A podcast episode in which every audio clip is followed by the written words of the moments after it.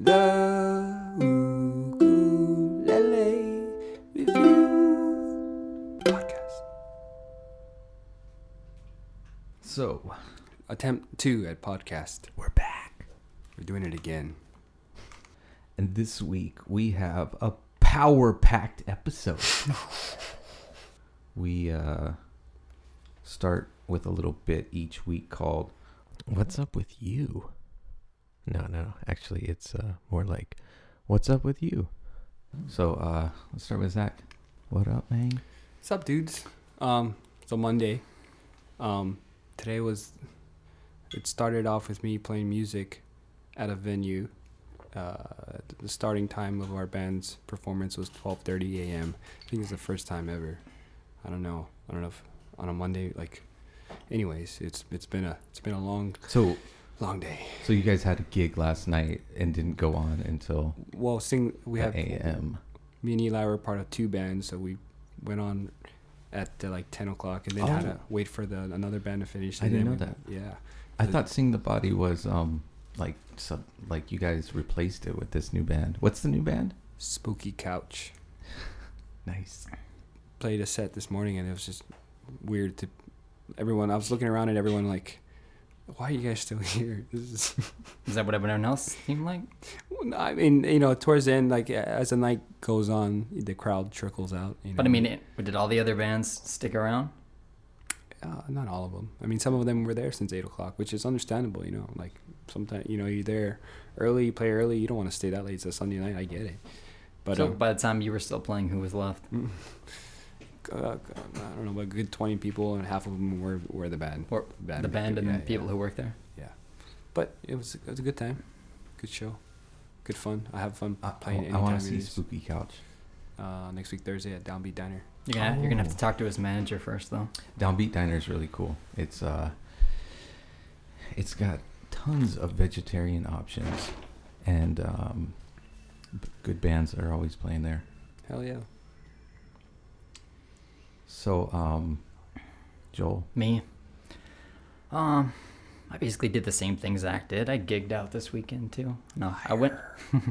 I went up, and I played music with my brother-in-law in Pupukea for five hours, and then we had some issues with the interface, so we never got anything recorded. But we played, so that's a success because I hardly ever get to play anymore. Feels good, doesn't it? Yeah, well, at least to play with someone else, not just in my headphones in my room. I can't play loud or anything, so it's nice to be loud once in a while. I need that. yeah, Quiet little Joel, he needs to. let out. No, you're not quiet. You're not quiet. Super quiet. No, no, no, no, no, no, no. You're kind of like boss man at work, so No. If you notice, uh, this week we're, we're talking a little bit differently. I think that's because we're we're wearing headphones this week. Last week, me and Joe didn't have headphones Okay. on, therefore we were kind of like, this is a real podcaster stuff yeah, now. it- well, it, it, Mm. we sound different now. It's kind of weird. We don't have the pop filters, though. Well, don't pop it. I don't know how not to do it. So what what um what guitar are you playing these days when you? Oh, I got a nice, nice imported Korean PRS. hey, those, some of those are really good. No, I actually I don't have anything to knock on it. Do you it know was what a, the wood is? Huh? You know what the wood is? I don't know. Wow. It's a it's pr- mahogany. Yeah. probably. Um, no, it was on commission at our old store. Yeah, I think that is a mahogany one, right? Yeah. Yeah, but I they, remember. I remember that one. they already upgraded the tuners and a couple of the pickups and Yeah, everything, and then super I nice swapped one guitar. out, and it's it's nice. It's light. It's easy to super I like easy their to play. neck. Yeah, Yeah. it's kind of a big thing. hmm Um, so how's it how's it going with your um health and fitness that you? Oh, were- I took a slide the last couple of weeks, but I'm gonna, I'm gonna get back into it. yeah. All right. I want to get to it in the first place. Hmm? Oh. Yeah. I'm, I'm gonna Come on follow over, suit. man. Get you doing some squats and some deadlifts. Oh no, I'm not talking about that. I was thinking something a little bit, you know, maybe like some yogurt or something. Yogurt? yeah, some yogurt is supposed Yogurt, to be good yeah. for you. Get Yeah, acidophilus. Yoga yogurt. Yeah. Mm. This week, or I guess you know, the last couple of days have been pretty cool. Actually, today was great. Um, I went uh, to my daughter's school, Amelie. She was performing for um, a talent show, the talent show that they have in front of the whole school, and she played ukulele, and yeah. She did really good. I mean, she um, What, what song did you play? she played uh, the Quest, and then she played um, uh, what are those classicals in A minor, behind her head, holding it behind her head, and she did, and then she did Wipeout, holding it behind her head, and like they put a mic behind her head for those, like they, like the music teacher had it planned planned out for her, and and she did great, and like I don't know, I was I was proud of her because she's just standing there for like two songs, playing to the whole school with it behind her head. Oh, head. just and her? She was yeah, Awesome. and she she did really good. I mean, beforehand I was like, uh, maybe just play it regular because you know maybe it's kind of gimmicky or something. She's like, Dad, everybody plays the regular way. All the other kids at school can play ukulele. But it's crazy. I don't think any of them have seen her play behind her head because She was saving it. yeah, she was saving it, and and like they were surprised, and like I could see like kids were like, "What?" Yeah. It was. man. I mean, you know, it's pretty rock star. That's your girl. Yeah. She she knew what she wanted to do. She knew she knew that it was gonna be like, yes, this ain't no ordinary Mm-hmm. uh, wipeout. Yeah. No, I This is, know. this is wipeout behind my back. You read, So the, you read the crowd. I had a good. Week. It was a pretty good weekend too. Um, we had our family over here and um, had like a little get together, and um, it was cool. Beers and food. Yeah. And um, more food. Man, I've had like a food hangover all Sunday. But um, Zephyr Zephyr did good, so we took him to book off on Sunday. You know, like he didn't take off his clothes or anything. when we had um, a family gathering the last time, like you know the um the big window there that like overlooks the poolside. like he just like I don't know. Some we were all in that area there. Uh, outside and then somebody's like oh my god zephyr and then everybody just looks up and he's like standing in front of the window looking out of all, all of us like butt naked you know and uh you know he's like he's big already like he's almost as big as me so it's it's not cute it's kind of like slightly offensive maybe but i'm like zephyr go put on clothes and he's just like looking at me like huh but um yeah he did good this time he well i i should um introduce him he's my 12 year old son with could hear autism and you could hear it in the background. The last one. It's pretty awesome. yeah, he, he's he's a, he's a little bit different, but he was a good boy for DVDs because man, he's like all about the DVDs. Super DVD acquisition syndrome.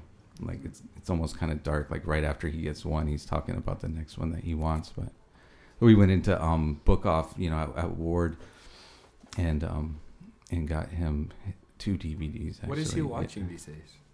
Um, it, it's like a, a mix, but a lot of it is like the same stuff he's been into for years. I mean, he's Is it a TV show?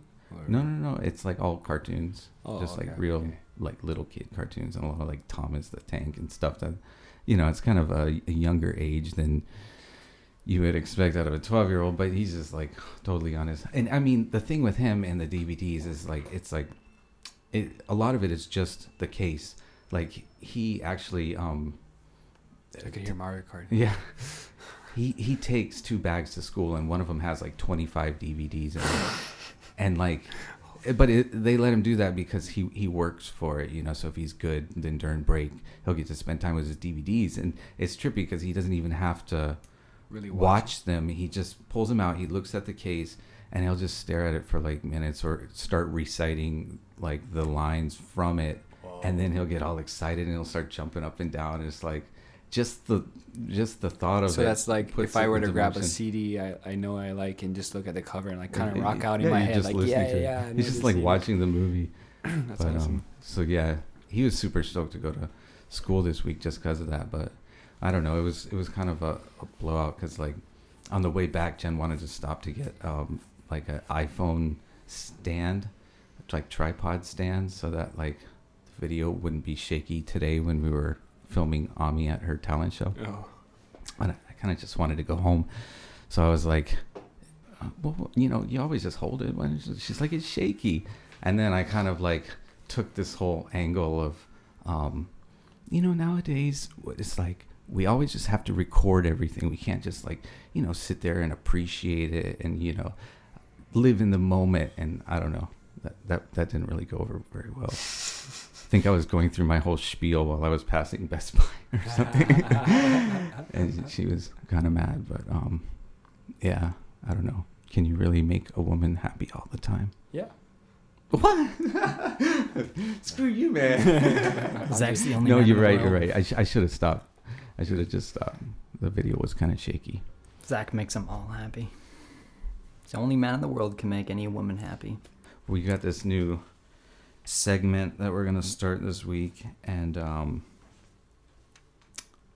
it's called On the internet. yeah, on the internet. So you know it's all true.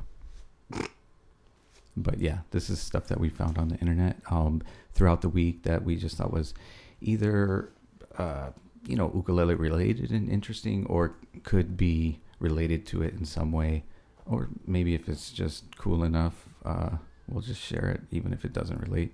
This week, um, well, a couple days ago, I saw on NPR's Morning Edition um, this interesting article, and it was called "Does the Placebo Effect Influence Consumer Product Purchases?" So this guy was doing studies on people's performances when using popular branded products versus not branded. Um, they were both the same. So, like one study was with golf clubs, and they were uh, they had half labeled Nike and the other half not, and they were all the same clubs. But um, it's interesting. They found that with pros, excuse me, or professionals, um, it didn't really make much of a difference. But with novices, they did significantly better over and over, and it was uh, also the case with some of the mental type activities. Like I think one was with like 3M uh, earplugs versus non-branded ones. So, anyways, this study was on the psychological effects of brand names, and they said the use of a strong performance brand cause, causes participants to feel better about themselves when undertaking a task, and have greater task-specific self-esteem. And this higher self-esteem lowers the per- performance anxiety, and they do better, or you know, at least the novices did. I guess pros don't really care or don't really need the self-esteem. They're feeling pretty good about themselves already. like. I, I spent uh, about uh, 50 hours last week just practicing my putting game, so I'm, I think I'm pretty good. yeah, You know yeah, I mean? Whatever. like, Give me the club. You can give me a, a stick that has a, just a flat face. I'll put this ball. Right. So, anyways, tying it in, I was thinking, you know, maybe part of why you play better on that Kamaka is because it's a Kamaka. I don't know. I think there's, you know, not too much enlightenment to take away here, but I thought it was interesting. And if I did take something away, it would be something about the power of the mind. Well, in the study, it was a Nike club, right? On both. Yeah. So they gave them the same club, but it only made a difference for the people who uh, who didn't have the skill like a pro does, right? Right. So it's like it's still a good product that they're, they're actually using. So Right. it's like I wonder if uh, if they did it with the opposite, a, a crappy club, a, a stock Wilson brand, but then they they put but they put Nike on the Wilson brand. So that's I think would have been a better way to really get a hold of that. Th- then um, you'll have two sides w- rather than just that awesome Nike club, you know. Mm. But Like, I, mean, I wonder if if pros would be affected if they exactly, thought less of exactly. That's what I'm saying. Yeah, yeah. Like if they gave the pros like the cheapest Well- driver, but they said Nike on it, you know. But the pro, pro probably, you know, they know the series, they know how it works, they know like the look of things, so it's like harder to fool a pro, I guess. and and uh, maybe they're more concentrated on the actual game itself. Right. I mean, yeah, it's Uh, it's it's not just about one. I mean, it's it's a set of club. I mean, if a set of clubs. I mean, you're on the tee, you use a driver. Then the next shot, you're thinking, Yeah. you know, you got this distance to work with, and you grab this club. So it'll be interesting to see, like, well, I mean, how they really um, judge the performance, I guess, of of the club. But Well, you- I mean, that's what that's what they were judging. But I think even like with music, if somebody's playing an instrument um, that has no name on it, and, and Yeah. they're a professional, like when you're performing, like none of that stuff matters. No, like yeah, it it's all about the music and it's all about connecting with the audience. And, it you matters know, to the people in the crowd. Oh yeah, I- yeah, I- maybe you know, right, as- right. as but as far as like- like how well they play, No, yeah. it's not like you know. I mean, you you would you would give it your all no matter what, you know. And I, I guess a novice would too, but it's just something about having something that's known to be uh, a good tool for that right. um, gives them a little bit more confidence and it. It makes a bigger difference, obviously, with people that um, are still getting used to it. Totally. It's you know you know you don't have that background, so you you need to trust whatever you know you see the other people doing. I saw these the Tiger Woods uses Nike. Rory McIlroy, you know these the big guys use Mi- Nike. The cool guys, you, they see the commercials. I mean, it's like it's in your face all the time, and then like they're used to like comfort of like I seen this. I need you know I, there's million dollar commercials about this. This must be good. On the internet. Now we're gonna get into the the meat of it, you know, or I think we were gonna call it Main maybe the, course. the tofu. Uh, For the vegetarian option, it is the the We're, tofu we're, we're kind of soft. I mean, not not us, but like you know. no, we're soft, dude. we're, so, we're so soft. No, we're we're super hardcore, but you know the subject itself in this podcast is you know definitely on the light side. Hard, soft, hardcore, Softcore. softcore. no, no, no. I don't know what we're talking about. But in uh, in the tofu here, we have four LFDMs that we're gonna be looking at today. Luis. Um, Luis Feu de Mesquita. I'm I'm not sure if I said that right, but that's what the LFDM stands for. That's his four-part name. You know, LFDM has built classical guitars for many years, and he started building ukes. Um, I, I'm not exactly sure, but I think it was about seven years ago. I- he was building for a little while, and then I remember with our first batch, Aratani was still with us, and I remember- music yeah. guy Mike. yeah, I remember he really liked them, and and um, and I I, love them. I mean, they're deep in sound, the sustain, the feel, uh, nice balance.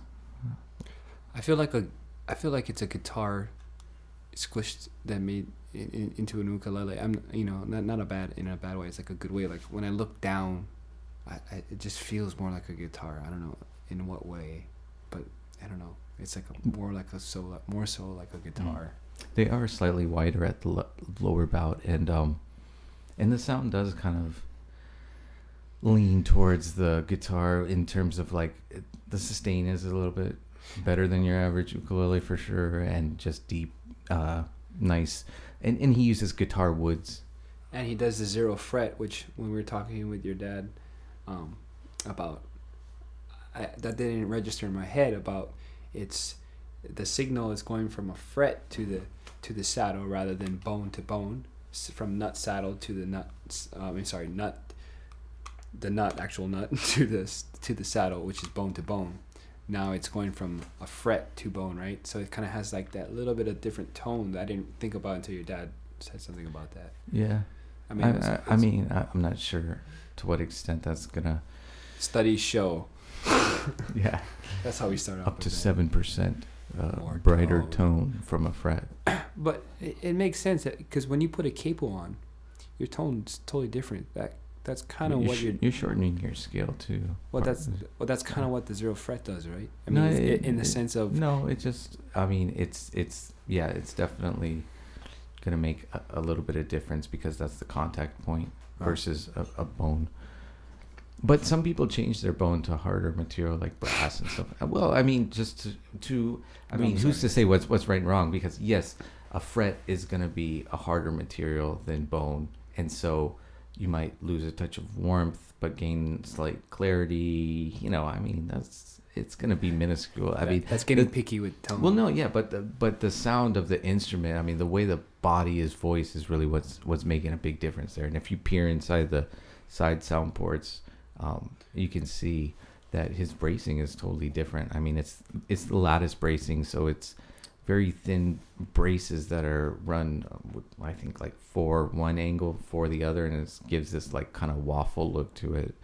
how, how much difference do you think it would make if he didn't weren't to use a zero fret as far as tone? Not much. Not much. I mean, not nearly what the difference would be if he used like Okay. three fan braces, you know, the tone bars that, or, you know, doesn't have to be three, it could be five or, you know, whatever. But I mean, it's, it's, it's a more modern classical build style that, um, that top acts differently. I mean, it's, it's pumping all together from the edges. So it's more even distribution of the um, support it's just a totally different way of, of uh, internal support for the instrument and uh, i mean if i ever got back into building i would be i would be experimenting with it i think it's got uh, well you know i mean there there was a, a builder that did the lattice bracing that um, we tried before and we've sold a few of his and his are also very loud but they just have more of a um, kind of strident abrasive I, to my ear. Like they're loud, but it's almost like not not sweet. The way that the LFDMs really have a nice voice. I mean, I think they're totally. they're very pretty sounding, and and um, on top of that, they they feel really good. They all have. I think they all have. I mean, all of these ones have have the radius fretboard that just has a, a they, you know, they have nice low action. Maybe that's also part of the guitar feel. Most acoustic guitars are radius, so another part. Yeah, I mean, he comes from the classical side too. I, I, So I, I well, straight- I, I know he does um some that are not radius, um, because friends have have ordered from him before without the radius, but I just really like the feel of them. I mean, what what do you think as far as like the feel and the tone on LFDMs? Yeah, they feel good. They're easy to easy to play and everything. Um, I think I'd I'd be interested to try them without the Aquila strings on them. But Well, the, yeah, the last batch don't have what are what's on it? um South Coast. Oh. and uh, they sound good. They feel good too. Good. So less work for I you. I haven't tried them yet. Oh, maybe, maybe it's the guitar. He does like the, um, what is it called on the bridge? That like like the gypsy guitar look. Yeah, so maybe, this maybe that's what I'm maybe like part of the guitar experience that when I when I look down I'm like thinking guitar. Oh guitar. yeah, yeah, yeah. Because it's like this. So they are Selmer um, style, like mini- miniature Selmer Maccaferri guitars that were, were used in, in all the old gypsy jazz. And um, the look, I mean, for, yeah, I, I have I have one there um, in my personal collection on the wall right now. I, you know, I used to think when I first saw them, I was like, oh, that's that's like really different. I don't know if ukulele players will like them. I mean, I, I dug it because um, we've had a number of the different guitars from um, the Maccaferri guitars, and um, I thought it was kind of a cool take on it. But you know, it, basically, the ukulele community embraced these because they sound and they feel great, and um, and and they, and they look cool too. But it's um, I think primarily something that people were impressed with tone tone wise. If I have a complaint about the LFDMs, it would be the water based finish that he uses, which it's an environmentally conscious choice. You know, I can respect that. I shot water based finish daily for two years straight, and I mean, it's obvious that it's a less toxic finish. I mean, you're not.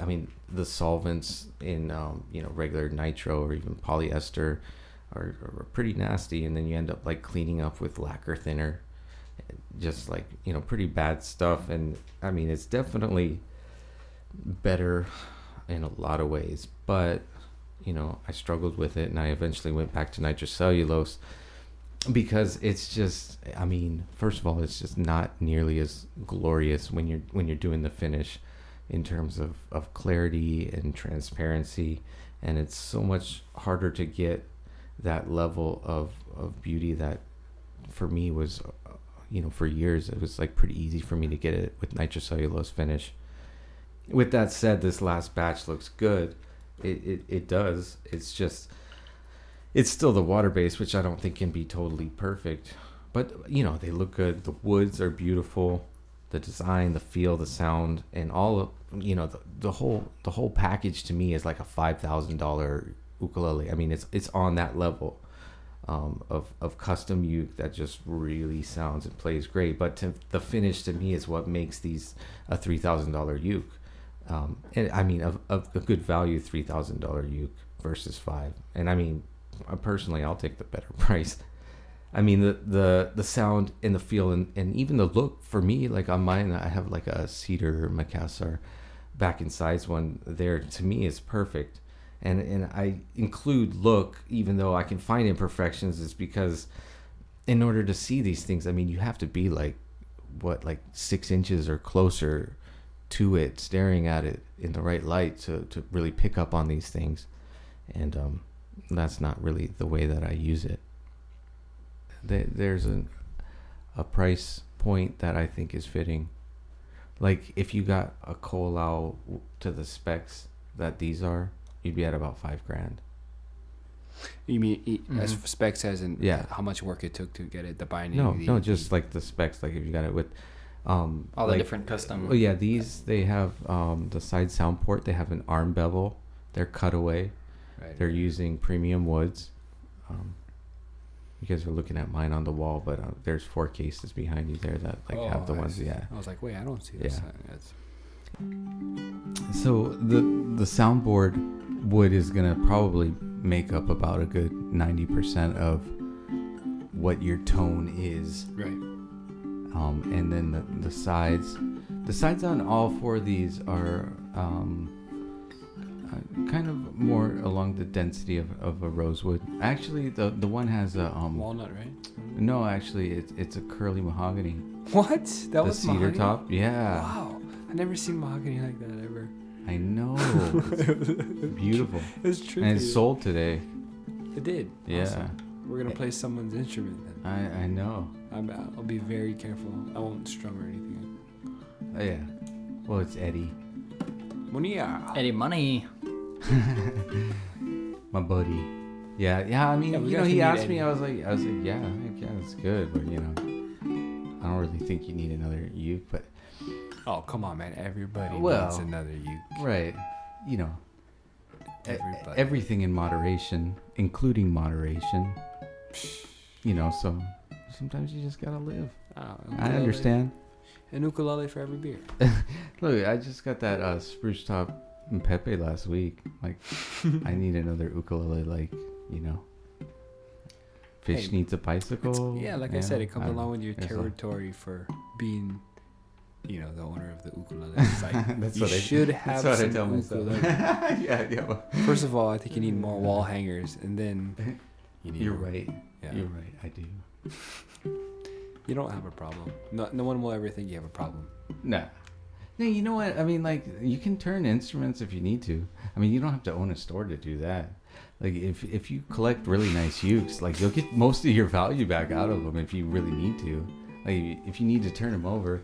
Well, I mean, you know, even in extreme a- cases, like with like Chuck stuff, is like a lot of people make money off of. You know. It's Yeah, but if like I that. bought a Gretsch 9120, I'm not gonna be able to. Oh yeah, you don't you don't want to buy anything to like try to no, right. resell it unless that's your business, you know, and then you shouldn't even be buying from a retailer. But, you know, with that said, I'm just just like, you know, there's a lot of investments that don't really go anywhere. Most of the appliances, most of the vehicles, all kinds of stuff, clothes, whatnot, stuff is irrelevant within like what five, ten years or so, you know. Mm-hmm. It's like I've got the I I've had instruments like over twenty years.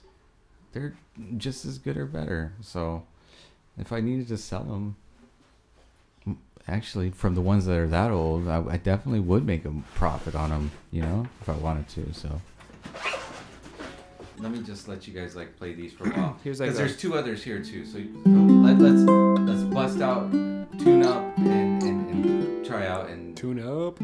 and uh, and yeah, assess the different tone woods here. So we have Carpathian spruce um, on this one, which is uh, Carpaccio. it's an it's a European spruce, but it's a little bit more um, it's a little bit stiffer than like most German spruce and, and European spruce, and and that's why sometimes it's called uh, red Carpathian spruce. It's, it's it's more like red spruce in terms of its uh, its stiffness and Um, projection. Would you say a a stiffer little bit wood longer is to- a better wood? Well, um, yeah, because to to the weight ratio, yeah, stiffer. what you're trying to do there? No, but no. On the on the real though, I mean, as far as vibration goes, They do give a little bit stronger projection. They do take a little bit longer to fully break in and show their potential. And so, um, the Adirondack spruces, like on a lot of the really old guitars, are like, you know, just phenomenal. Um, but right off the bat, like typically, like a Sitka, like the one that Joel's holding, is gonna be a little bit warmer of a tone. Um, and it, I mean, the Sitka is the most popular guitar top wood that there is. The most used, the Sitka. most popular yeah. Sitka. I mean, yeah, that's seen spruce, everywhere. yeah. Every guitar usually Yeah. Sitka spruce. All through like All the um, Ponos, most of, most of them, yeah. no, actually, those are European spruce. But um, but yeah, I mean, like Sitka grows all through Oregon and Washington State, up through the western side of Canada. Um, same country that LFDM is made, but probably a little bit more to the west, and um, Alaska. And it's yeah, I mean, like you know, Taylors and Martins and those sort like top top soundboard wood is gonna be Sitka spruce. Um, But, but, this is one- what's it one more time? Carpathian. Carpathian. Carpathian.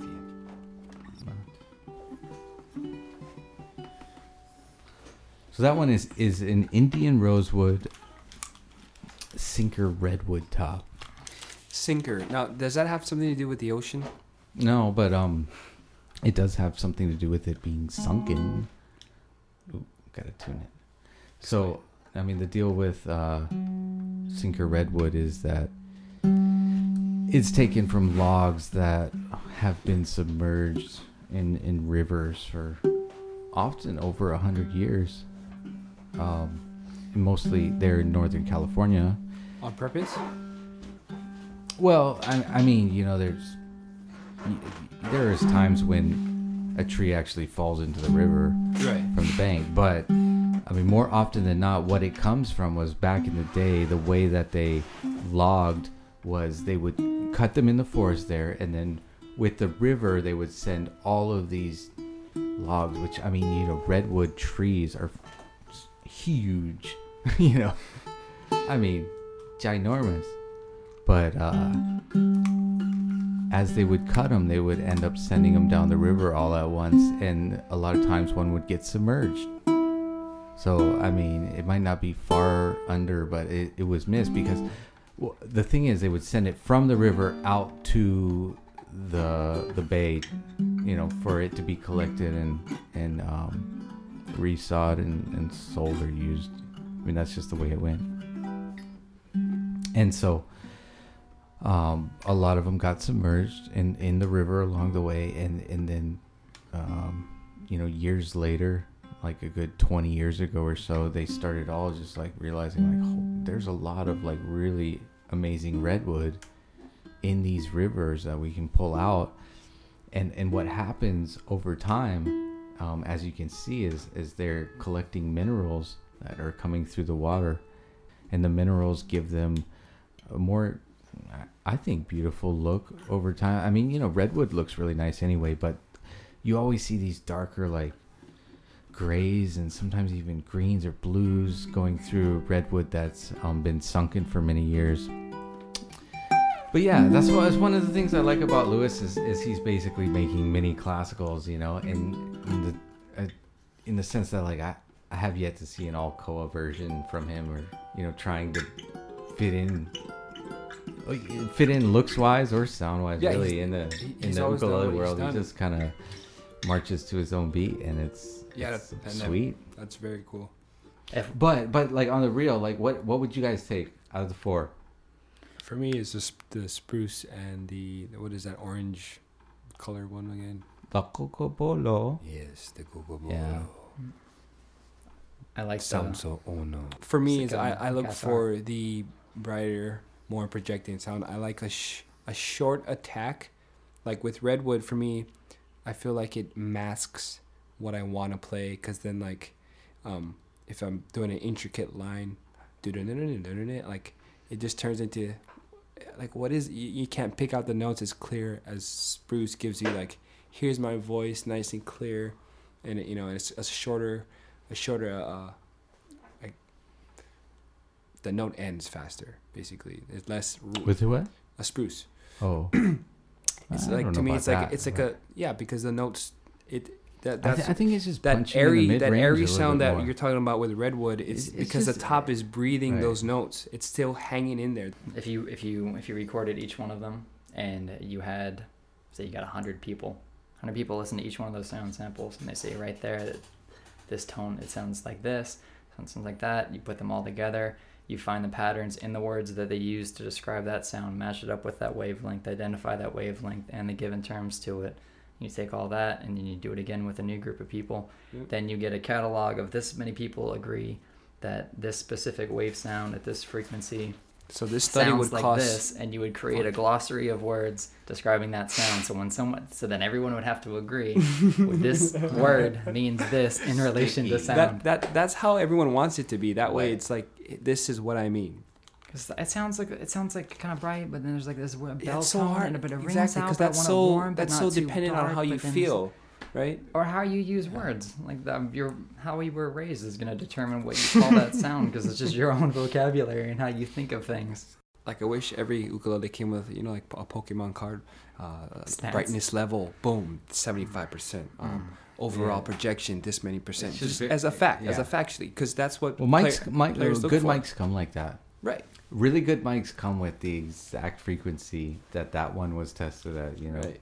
And you- and and, and you can see and it varies from mo- you know from exact mic to the same model exact mic. They give that you know little printout for each one which to me is kind of a, a joke because like i don't ever really give a crap i mean like it depends on what room i'm using it in and what you know i'm doing with it's that. It's gonna react differently. Yeah. You gotta you gotta be uh, in a real world situation. It may be the same with a with a uke. And and your world I just tried to join real and world. Real Reword. world. Real world. world. Your Season- world. season- world. your season world. Habiba. um you know is, is all dependent on on where you're playing so basically we, we've come to the terms that tone is just something we can uh, That's subjective. I, I think everyone can agree it's subjective, but say 10 people agree that this is how this sounds and you hear it differently. In the real world, as far as you're concerned, that what matters to you. It doesn't matter what the 10 people say because you hear it a different way. Right like so the way you hear it out- is the way you hear it. right If you're writing music for the way other people are going to hear it, if then I maybe listen- you want that input. If. I listen to your guys' podcast, then I would be like, "Ah, I- I think I need a spruce top. I mean, we've had tons of, well, not tons, but we've had quite a few LFDMs come through, and look at the one I chose has a cedar top. hmm But, but I'm right. Well, yeah. No, but my of course. opinion is right. The right of course, one. to you. It is Yeah. Yeah. in my real world, I'm right. Oh you, said you, that you are flawlessly. 100% real right. Yeah. world Rolled. world Joe uh, roll. We, we, we put words together nowadays, make it easier. Gotta be efficient. Mercursor. Macar- Macassar? Mercursor.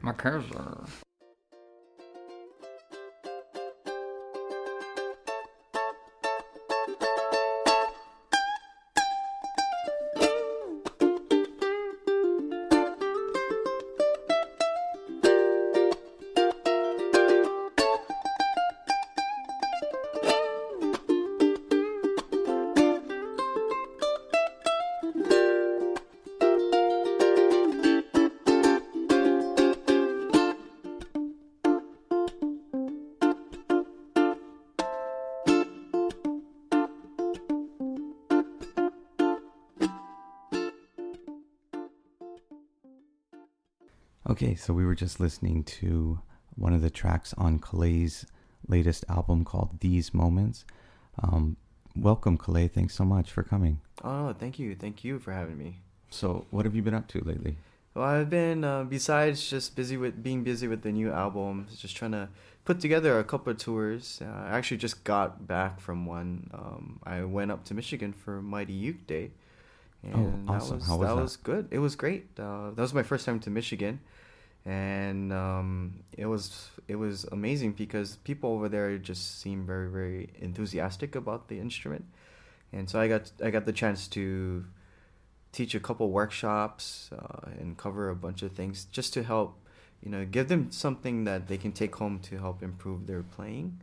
And um, and then we had a couple concerts as, as well. And one of the unique things about this was that uh, Kamaka Ukulele flew up with me too and they were there and you know these people they were really excited to meet the makers of you know the, some of the instruments that they play. And so it was overall it was a great experience. And um, coming up um, this month in may uh, may 24th 25 and 28 i'll be opening up for andy mckee who's coming to hawaii. Nice. That's being he'll be playing at the blue note in waikiki It's- Great instrumental guitarist. yeah i mean that guy's phenomenal he influenced a lot uh, a lot me influenced me a lot in my playing Yeah, I can kind of hear that in some of the percussive things you do. Especially. Yeah, I mean, just he was actually one of like the first um, really guitar players to go viral on YouTube. So besides being a, um you know a famous musician, he's also a really really good musician. It's very clean, um, very in- innovative. I, to me, I, that's what I think, and so I'm excited for that.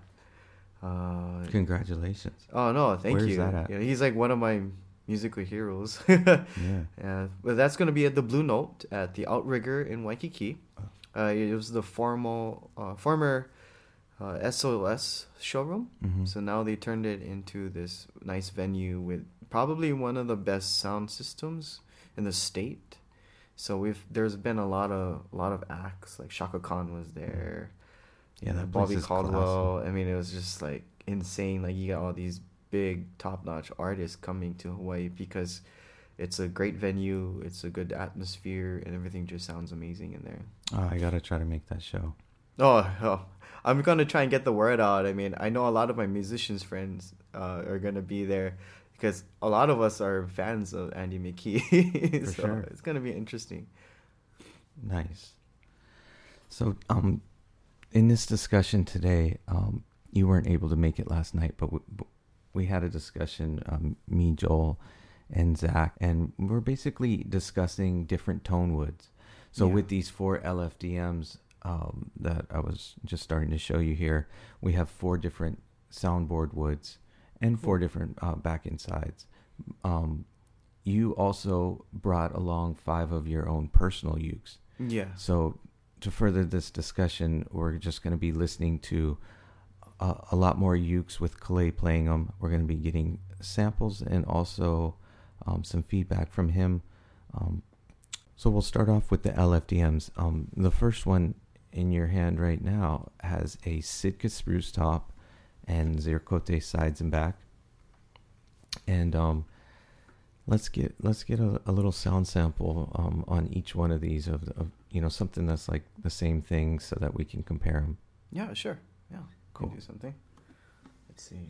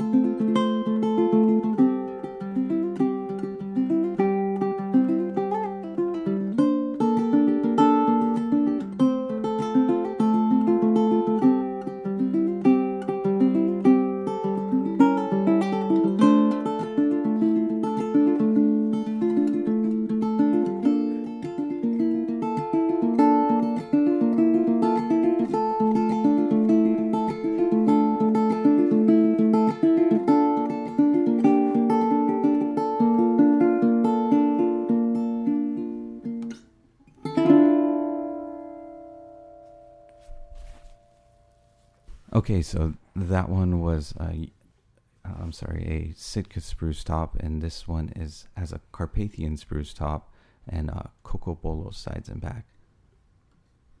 Let's take a listen.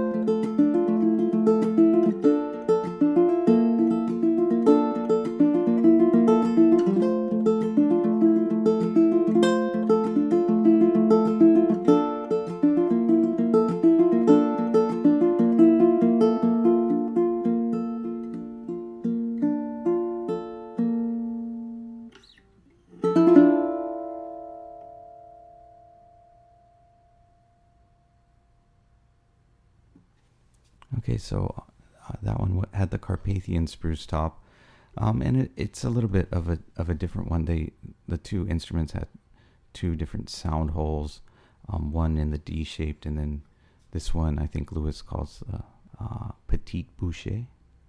I'm not sure if that's right, French. Um, so, Kalei, uh, what, what's what's some thoughts on uh, the two two instruments that you just tried? Well, the the first one that I played was very very deep sounding, and um, because of the different tone woods, like they contrast contrast each other almost like night and day. To me, this is what I'm hearing. With this one, this one's a little bit more like sparkly. You can hear more highs, you know, but it doesn't lose much of the low end because you know you got Cocobolo back in size, which is super dense. It's like a related to rosewood you know so i think they're both you know they both sound great but the characteristics between the two to me the first one was more of like sounded really deep and warm and it was slightly louder and this one um, has more of like a u-shaped um, as far as like eq or sound frequency goes so you have lows and highs a little bit less mids Hmm. but it's still really really balanced Mhm. and you don't and one thing cool about the two ukes is that you don't really have to play hard for the sound to come out Right. which is which is great you know um you know, What they- do you thi- oh, this is feel this is the first time you're trying LFDM's tenors. We had you do a baritone sample uh, a few Yeah. weeks back. That was a super nice baritone. oh that was that was amazing Yeah. that was fun it's like I, I couldn't put it down What's some initial thoughts on the tenors? Oh, they're great. You know, it's like one thing um, that I really love about you know these ukes that I just played is that you can be very you can do a lot of intricate things, and there's you know, they have nice sustain, but of course like the baritone because it's a bigger body. You know, you have much more sustain. I mean, sustain, and it's you know um, usually a deeper tone. And that one was even longer scale and bigger. Yeah, body. longer scale. Um, the neck felt totally different, you know. And, and these like the the scale length is is a little bit shorter, but tenors are normally what I'm comfortable playing, Mhm. and they're they're great. You know, these are uh, they have radius fretboards. Um, you, know, you really don't have to push down. The action is perfect on these. You don't really have to push down too hard. You won't kill your fingers playing them. You know, which is really really important if you're gonna be playing an instrument for hours at a time. You know. right. Cool. Well, um, we got two more to try here. So that one has a cedar top. It's actually a really aged cedar, and um, you'll notice some of the wildest mahogany you've probably seen. It's quite Oh, yeah. curly. It's insane. At first, I was like, "Is that ma- uh, mango?" All right, so this one has cedar for the top and mahogany on the sides and back.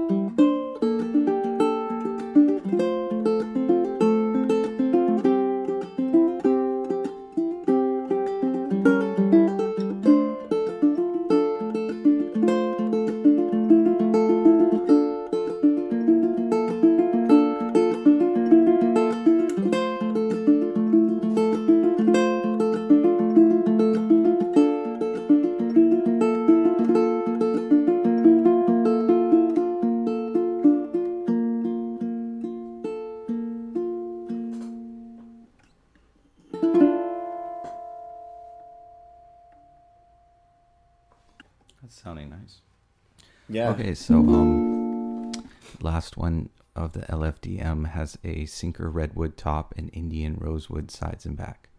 Let's take a listen.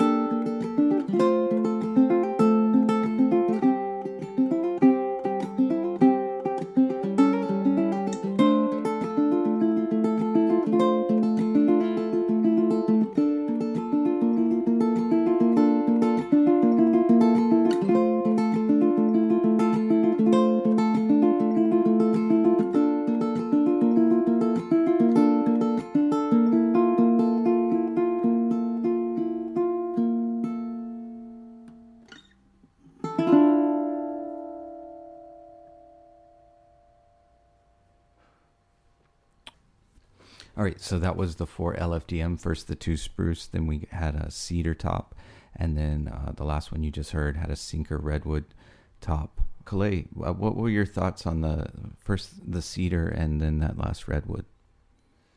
Um, I know there's noticed that the cedar and redwood kind of had like this, like a similar sound, but this distinct difference. Um, generally, what I noticed between like cedar tops and and something like that's brighter, like a spruce, cedar tops are most of the times a little bit warmer. You know, they don't have that as much trebles or highs as spruces do. Um, but one thing I noticed about spruces is that they, they kind of like they really open up over the years, and that's when you get that more warmer tone. Hmm. But I think um, when you compare that to like uh, a cedar top or even like a, a redwood, those those tops normally sound a lot more open uh, when you first get them. Like you, even if like the back and sides are totally different when you're comparing them to something that has like a spruce top Mm. um, you have more. I know it's like more. Um, it sounds more matured, especially in after like a note kind of rings a little bit. You can hear like these different overtones coming from them. Mm-hmm. You know, like um, you can tell wh- when you um, kind of listen to like a spruce top. You can tell the potential of the spruce because you can kind of hear those tones coming out. Uh, but between the two, um, when you in compares comparison to the redwood and the cedar, they both sounded really really nice because I love the sustain that you get from them right off of the bat. Uh, one thing I liked about the the Sinker Redwood top was that because I'm used to hearing tones from a rosewood ukulele because I have one. And one thing I noticed about rosewood is that normally when you first get them, not all the time they're gonna have like this huge sound because they do have a lot of low end, like lows, low end body to it, and it's like it's great. And when you balance it out with with something like a, a spruce cedar or even or redwood, it, it like really brings out the tone out of the instrument.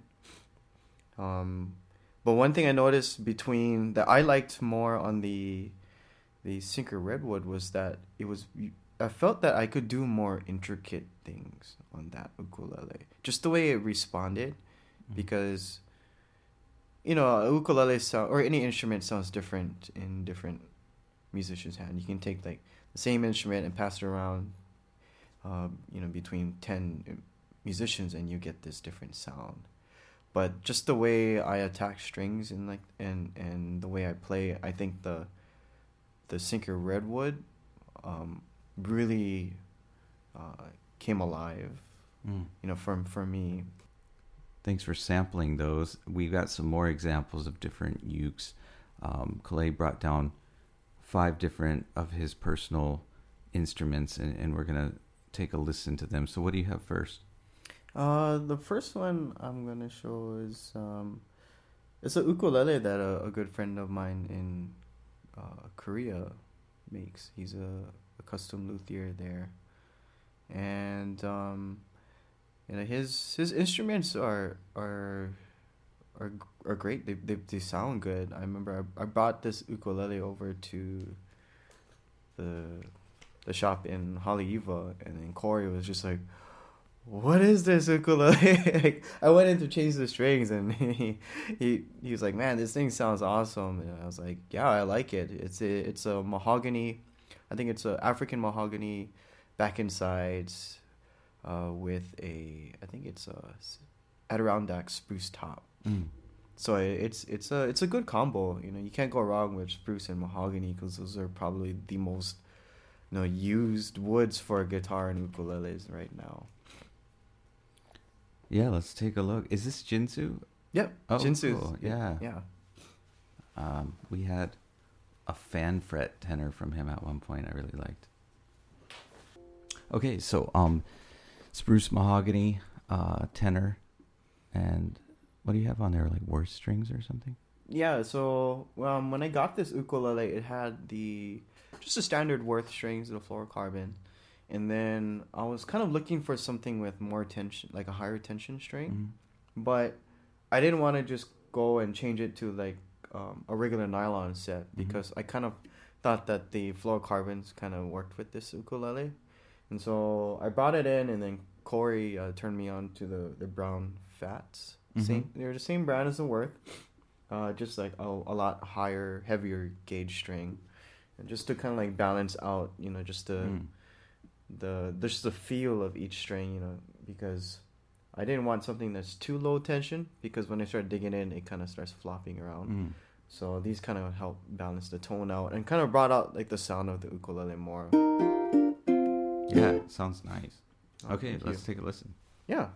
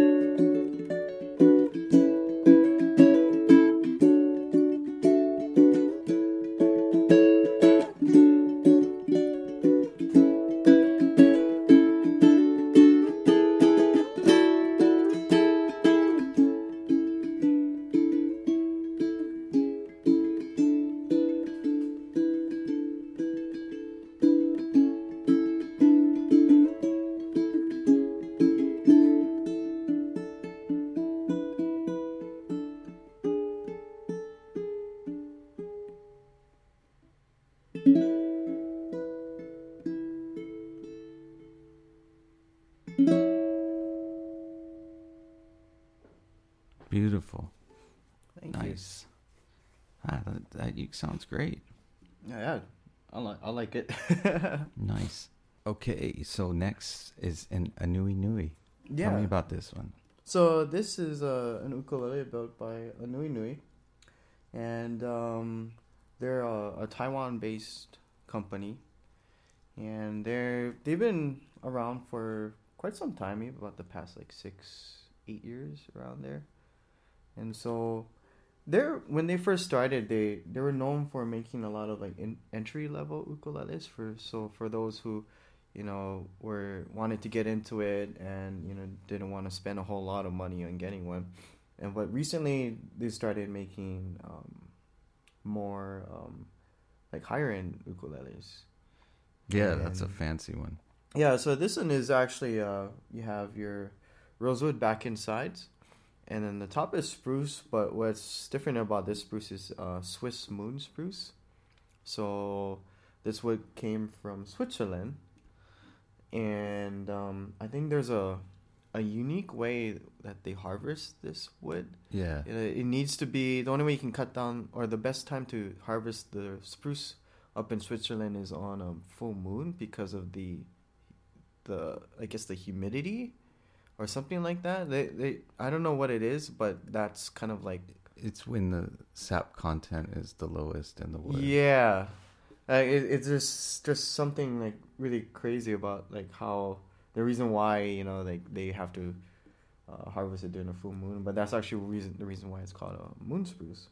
And what's also unique about this model, this model that I'm playing, um, is you can order it in three different styles, um, not looks but bracing wise Oh wow. and so the inside is you know it plays a big role in how the instrument sounds so this one is a collaboration with um, a luthier in japan and um, he makes really really really good ukuleles uh, What's his name? Do you remember? i i can't remember his Because name it almost his- looks like Toda type of designs. yeah it almost it's kind of around there because they all kind of have like this similar way they build ukes in right, japan and he does that um style cutaway too. yeah Full full cutaway.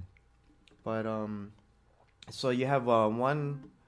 There's actually he did a collab- collaboration with two um, luthiers in Japan, and so depending on what kind of sound you want, um, that's pretty much how the bracing is gonna be. Um, Do you know what the bracing on this one is? you know, it, it might be um, something similar to like a X bracing. Okay.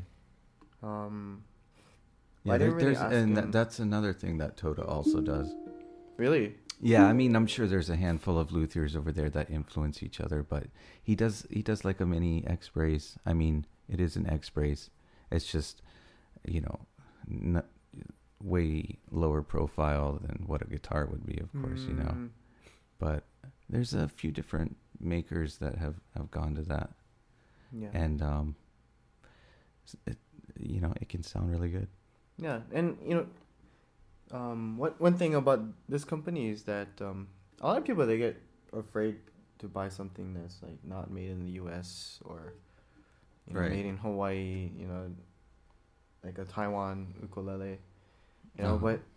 but um, I actually went to their factory and where you know everything's made. So they have two places. Uh, their main shop is located in, in Ta- Taiwan, and then they have uh, a factory in China. And then so I went there and I was just looking at how they build their stuff, and you got like some really good craftsmen there. Oh, yeah. really know what they're doing. And because I've been good friends with them and I've been working with them, is when I go on tour, like they would sponsor a tour. So like you know what, I'll I'll, I'll buy one from you guys. So, and I was like, it, it, it's a good you could it, it it's Yeah. built well. I mean it's it's it- not it- no it looks, light. It looks weight. It- It, doesn't weigh, you know, it's, in in weight wise, it's not really light. This thing feels like a tank, Mm. and you know, it has it has a nice sound to it. There, one thing I noticed that's really um, I'm familiar with in their ukuleles is that they're they have like this crazy sustain. Ah, So that's one thing I, I really liked about it. But let's take a listen. This is um, yeah, a s- moon spruce top and uh, back rosewood, Indian. Yep. Indian rosewood back Indian and size. rosewood back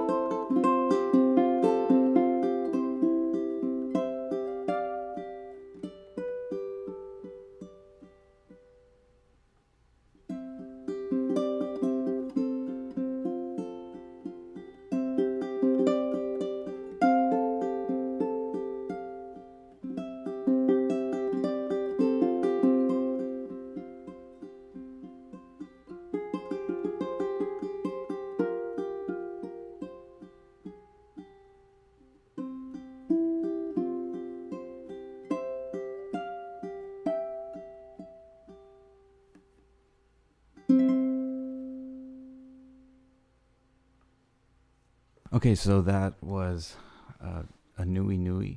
Um, is that like their custom shop or Yeah, it's Yeah. part of their their custom shop uh, models. right? And you know, like you said, um, or like you were kind of saying that great things can be made anywhere, and Mm-hmm. of course, we all know that it, you know people of all different races are capable of being amazing craftsmen, and um, those guys are doing it. You know, holding it down, showing us what um, Taiwan, you know, can do, and uh, I think that you shows uh, an excellent value, just like everything that comes from there, because something that custom and that nice made here would be a heck of a lot more, you know. Mm, oh yeah, oh. So, um, you know, I, th- I think we're gonna look at getting one of uh, the models like that to show people on the ukulele site too. So, stay tuned for that. So, what's up next? Uh, right now, I in my hands I have um, it's a Kamaka ukulele. Uh, what's different about this one is that um, you don't really see too much all mahogany Yeah. Kamakas out there. This ukulele is just one that I've actually been holding on to, um, just in case you know something kind of happens to my my workhorse ukulele. And I wasn't. I didn't want to like get like another all custom just for it to be a backup, you know. So nobody was using this ukulele, and it was kind of like more of an experimental uke because um, the bracing on this one is a little bit heavier. The the Yeah, cut on this wood is like a lot thicker Mm. than you probably would you know see on an, another ukulele. But tone wise, it's I I liked it because like I like the sound of mahogany ukuleles. Hmm and it doesn't have as much projection as my other ukes. And um, it's still opening up. But you know I, I i learned to kind of appreciate um, and hear different you know sounds from different woods like tone woods especially. And so this is one that i kind of play a lot at home Mm. i mean if if the listeners could see it um I've played this quite a bit, and there's there's, some scratches and some smudges everywhere. but- Yeah, it's looking pretty vintage. yeah. I need to clean the frets and everything. Like it, I'm, I'm horrible at like keeping. My But it's interesting that you, I mean, aren't tied to a certain wood. I mean, we're we're talking about yeah. different tone woods, and a lot of times people are trying to decide. But I'm I'm kind of like the same way in that um, it's not like I've found one that's going to do everything that I want or that Oh, I no, prefer for everything. You know, it's like you pick Yeah. up um, one instrument and it's going to inspire a different sort of you know uh, play from you, Yeah. and um, that's one of the beauties of variety. You know, and um, so this one is all mahogany and all mahogany kamaka tenor Yeah. with koa binding around the top Mm-hmm. and rosette. And uh, let's hear it.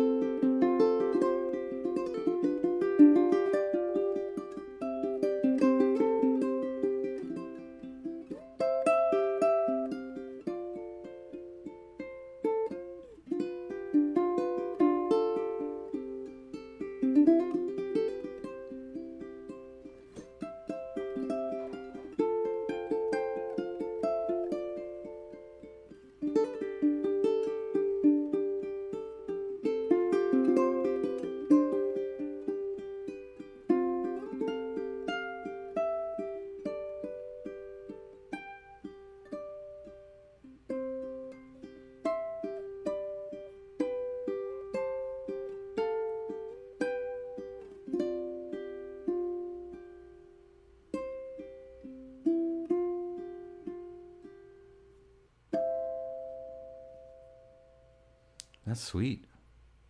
Yeah, it has a, a really nice warm mellow tone Yeah. to it. Uh, like volume wise, it's still opening. It's still getting there, but um, it's it's a mahogany always has like this balanced sound to it. Right.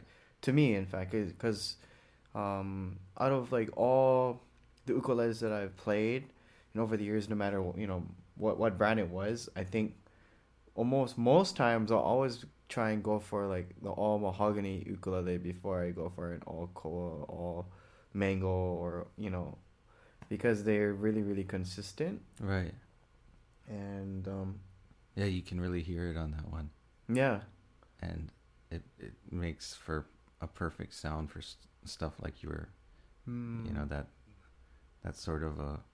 I guess I guess you know it's pretty versatile too. I mean, you can do anything with it, but um, it it sounds like it's got nice sustain too, and and a, a nice ring to it.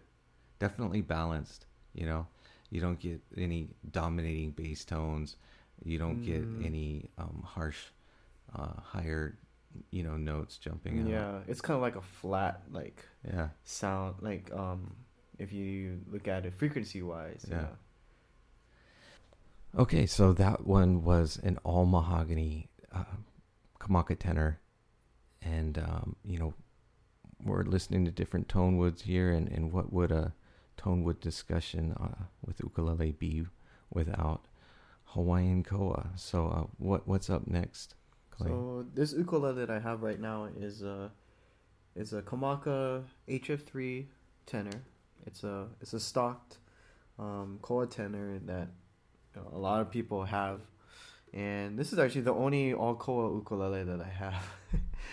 I all the rest of my ukuleles all have multiple woods on them, especially spruce or cedar. Uh, my first ukulele that my dad bought me was actually a, a custom uh, it was a super concert with uh, koa back and sides and uh, spruce top made by Lauren Yoshimura. Uh, his ukuleles were called Uyulani. And but this one in particular is kind of like the ukulele that I take around with me to family parties, to the beach, kind of anywhere where I wouldn't want to take a my custom ukes. You know, even though this is not, you know, it's definitely not a cheap ukulele that should be left around, you know, and taken to, you know, just anywhere. But for me as a as a player, I really appreciate like a good quality instrument. You know, when I'm playing, so I it, I just enjoy having this around. Yeah, I mean it's it's gonna give you everything that you need. You know, it's just a Yeah. pretty. You know, the HF3 is a lot more simple in look. You know, than your Yeah, I mean, it's, it, I if I'm gonna take an ukulele all around with me, you know, and play it in public, con, you know, all the time, especially when I, if if I'm not performing, then I'd rather have something that, you know, looks more simpler. Mhm. You know, doesn't look doesn't scream, "Oh, steal me." you know? yeah, that's even though you know, yeah, you- like you- the way that your custom is. Yeah, like, even if you just- going around the top and all this, yeah. Even if like you bring like any kind of all koa tenor out, you know, a lot of people are gonna be staring at it. Yeah. You know, it doesn't matter like what sure brand it is. you know, people that would uh, happily steal that. yeah, I mean, just koa is just valuable in general, but you know, it's wh- what do you what do you hear differently in a in a koa instrument? you know, a koa is a very traditional sound. You know, especially here in the islands, like all, everyone grows up and is used to hearing a koa ukulele. Koa ukes are used in a lot of recordings. You know, for Hawaiian music. Uh, even when I was playing ukulele, when I just started playing ukulele, in fact, you know, you had the Crater Boys. You know, Mhm. Troy Fernandez was playing a koa uke. You know, he was playing a Sonny D Mm-hmm. and then you know, there's just but nowadays there's just you know a lot of there's still a lot of koa ukes out there but there's also a lot of brands so you got all these different sounds Mm-hmm. coming out of the same type of wood Oh, that's true. I mean, yeah. it's like we're we're talking about um, you know the woods, but I think there's even a a bigger difference when you're comparing one maker to the next oh yeah in terms of sound. Like yeah definitely they have this uh, overall voice, and then it's Mhm. kind of colored by the woods that they're using. But a lot of times, even you know, the thicknesses that they take it and how they they voice it's gonna Oh, yeah. vary to be able to be in line with what they're going for sound wise. Yeah, because uh, every luthier has like their own bracing that they prefer.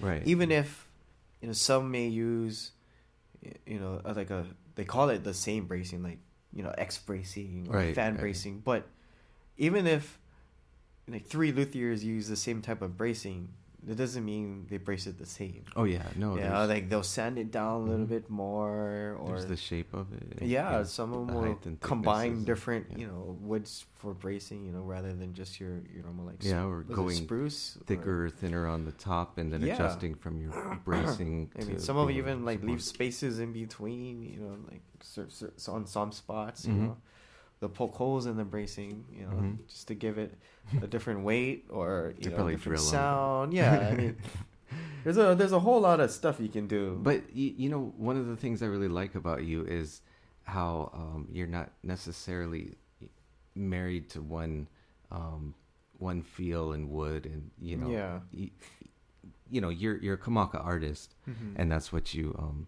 perform and record with. But even in, in your personal collection, you have a bunch of other makers that you find joy just in you know being able to get different sounds out of um and you know maybe slight differences but it, something that can even inspire something you wouldn't have maybe created um without um having it you know Yeah, I mean, like with Kamaka, like the the ukuleles that I I get from them.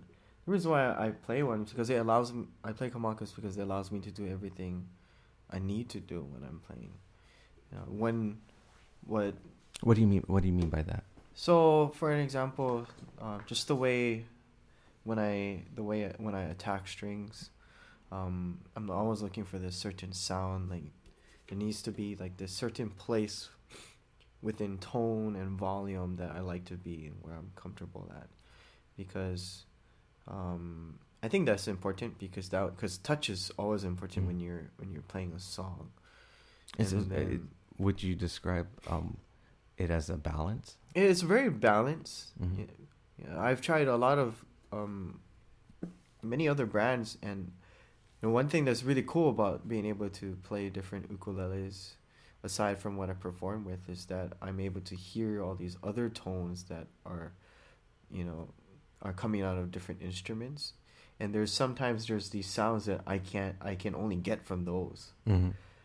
and but there's always I always end up finding myself coming back to what I normally perform with because um I'll find like an instrument that will be able to do all the like this this cool thing that I think is like just awesome.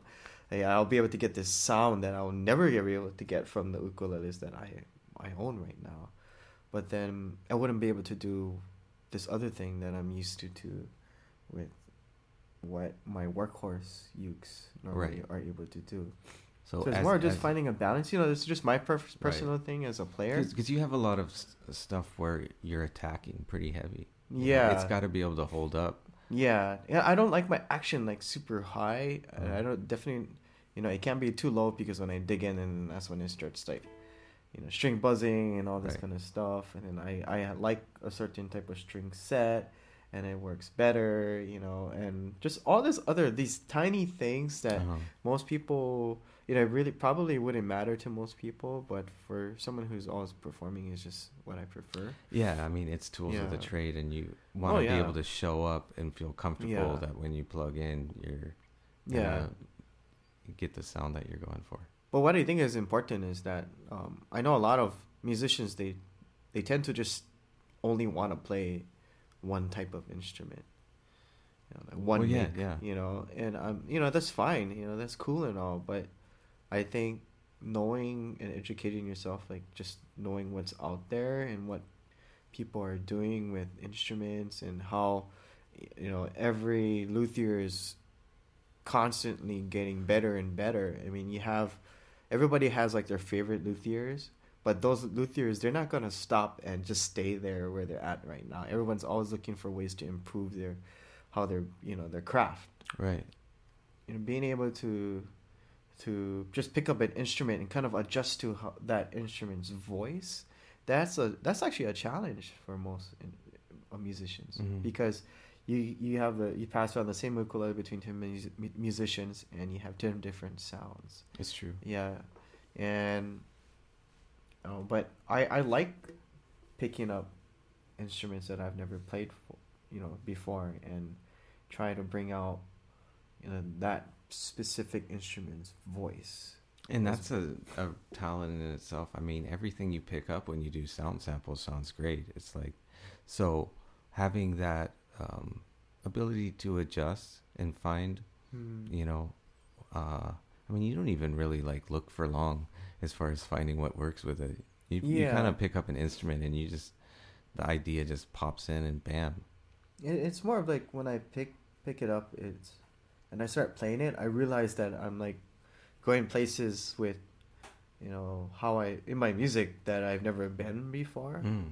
and so, um, it's kind of like the ukulele is kind of like the vehicle that takes Yeah. you know the song to you know new places and even though a lot of times like i love to just make up something that i feel that would match the instrument that i'm playing um if i didn't pick up the instrument i wouldn't have came up with that Yeah. you know that that's that's that is i think that's a lot of fun because i can play all the instruments i have at home but because i'm used to hearing those those ukes you know i i tend to play a certain way on each of them Ah, yeah. I mean, that's exactly how I am with with my ukes. I'll pick up one and then, um, like if I'm making up something on one and then I pick up another, uh, it oftentimes it's like I don't know. It just doesn't seem like it's it's uh, it's right for that one, you know. But Yeah. then I'll start playing something else that would be vice versa,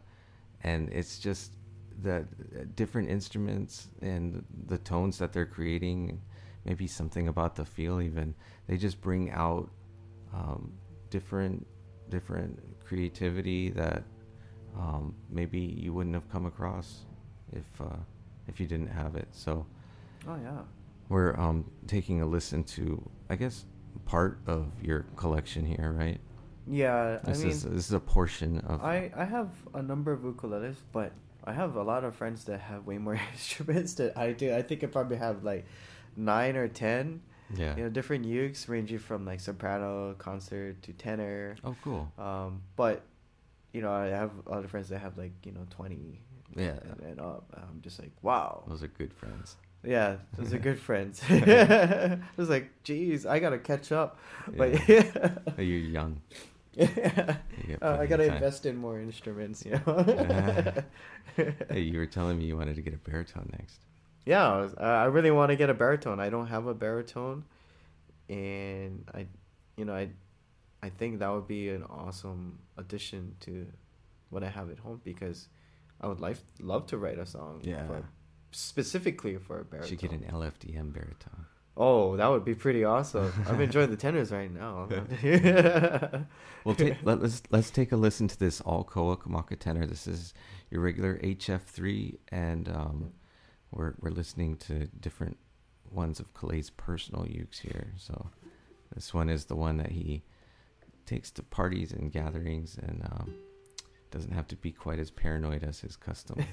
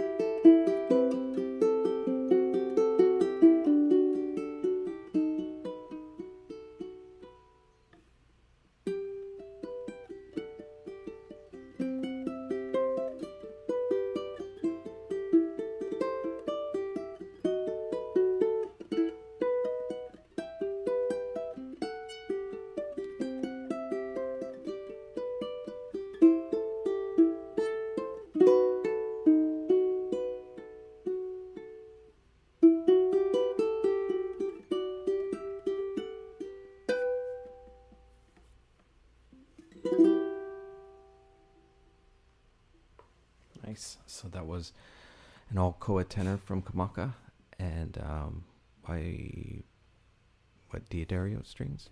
The Cool. Strings. Those are the pro art. The Pro art, yes. Cool. And uh, I guess the last one is is uh, your signature.